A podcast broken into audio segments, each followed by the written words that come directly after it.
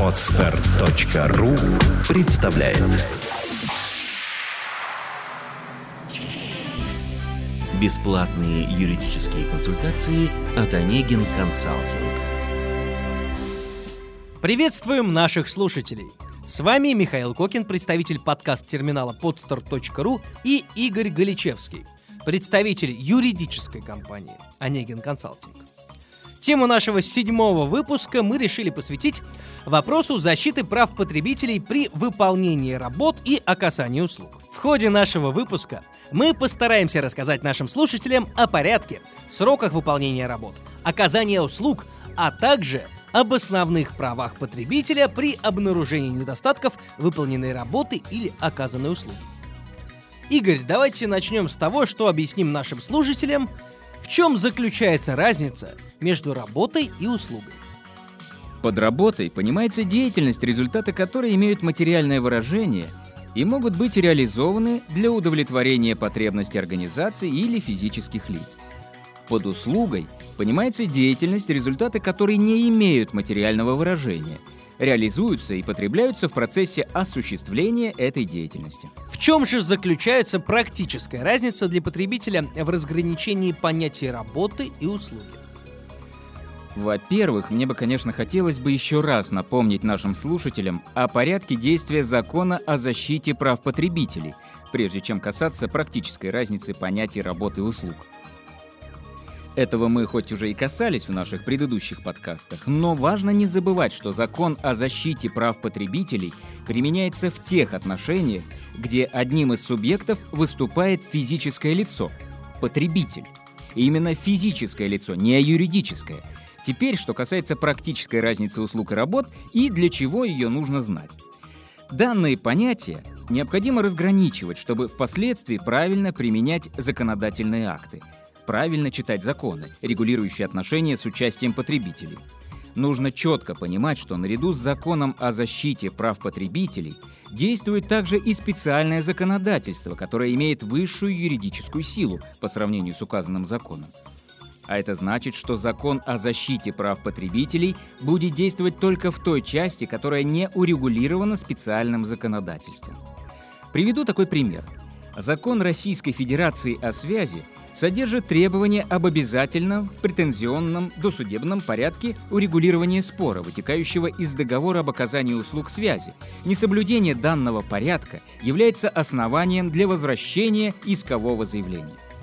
При этом сам закон о защите прав потребителей не устанавливает какую-либо обязанность сторон по досудебному урегулированию спора. А это значит, что если у вас возник спор по договору, где предоставляются услуги связи, вам обязательно необходимо отправить претензию контрагенту, как требуют того нормы специального законодательства о связи. Иначе вы рискуете впоследствии так и не доказать свою правоту. Какими правами обладает потребитель при выполнении по его заказу работ или оказанию ему услуг? Это стандартный набор прав, предусмотренный законодательством в сфере защиты прав потребителей. Первое. Право на надлежащее качество выполняемых работ и услуг. Второе. Право на безопасность работ и услуг для жизни, здоровья и имущества потребителя. И третье. Право на информацию об исполнителе работ и услуг. А какая ответственность предусмотрена действующим законодательством за нарушение прав потребителей при выполнении работы или оказании услуг?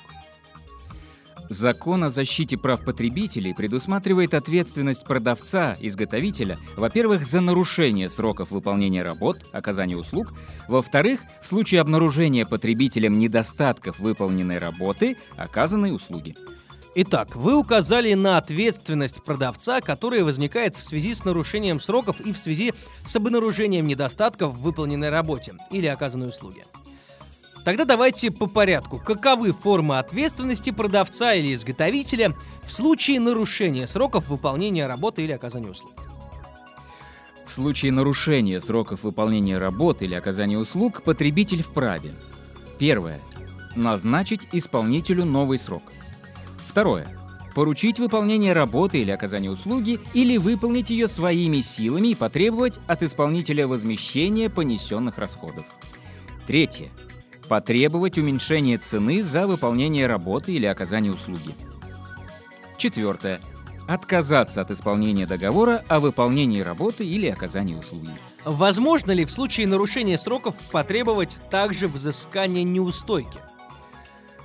Да, потребитель вправе в случае нарушения установленных сроков выполнения работы или оказания услуги потребовать уплаты неустойки или пени в размере 3% цены выполнения работы или оказания услуги, а если она не определена, то общей цены заказа. Последний вариант мне нравится гораздо больше. Нарушение сроков выполнения работы или оказания услуг мы разобрали. Теперь давайте коснемся вопроса, связанного с обнаружением недостатков при выполнении работы или оказании услуги. Что может требовать покупатель, если обнаружил таковые недостатки? В случае обнаружения недостатков при выполнении работы или оказании услуги потребитель вправе. Первое. Потребовать безвозмездного устранения недостатков выполненной работы или оказанной услуги. Второе. Соответствующего уменьшения цены выполненной работы или оказанной услуги. Третье безвозмездного изготовления другой вещи из однородного материала такого же качества или повторного выполнения работы. И четвертое – возмещение понесенных им расходов по устранению недостатков выполненной работы или оказанной услуги своими силами или третьими лицами.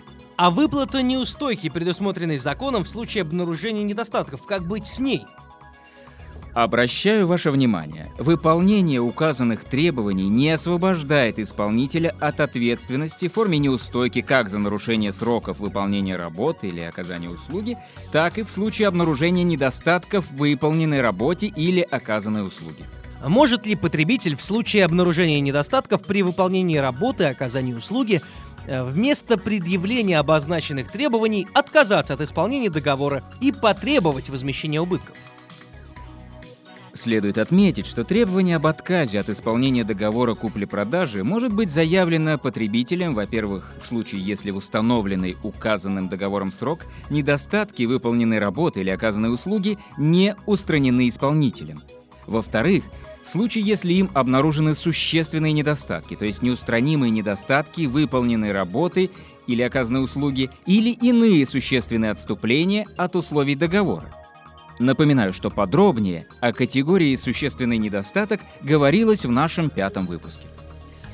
А правда, что потребитель может в любой момент отказаться от исполнения договора о выполнении работ или оказании услуг при условии возмещения другой стороне фактически понесенных затрат? Да, потребитель может предъявить такое требование и безотносительно каких-либо нарушений условий договора со стороны исполнителя. Правда, в этом случае потребителю действительно придется оплатить исполнителю фактически понесенные им расходы, связанные с исполнением обязательств по данному договору. И в заключение. Хотелось бы узнать о сроках удовлетворения различных требований потребителя, которые предъявляются в связи с нарушением срока или обнаружением недостатков в товаре или услуге. Требования потребителя об уменьшении цены за выполненную работу или оказанную услугу – о возмещении расходов по устранению недостатков выполненной работы или оказанной услуги своими силами или третьими лицами, а также о возврате уплаченной за работу или услугу денежной суммы и возмещении убытков, причиненных в связи с отказом от исполнения договора, подлежат удовлетворению в 10-дневный срок со дня предъявления соответствующего требования. А требование о безвозмездном изготовлении другой вещи или повторном выполнении работы оказания услуги. Что здесь? Какие здесь нюансы?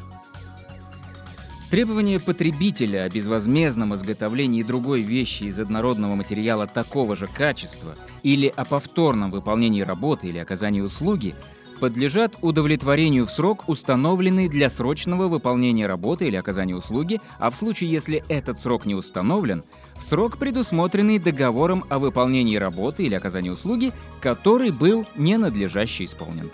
Игорь, спасибо вам большое. А нашей аудитории я напоминаю, что вопрос освещался представителем фирмы Онегин Консалтинг при поддержке проекта podster.ru.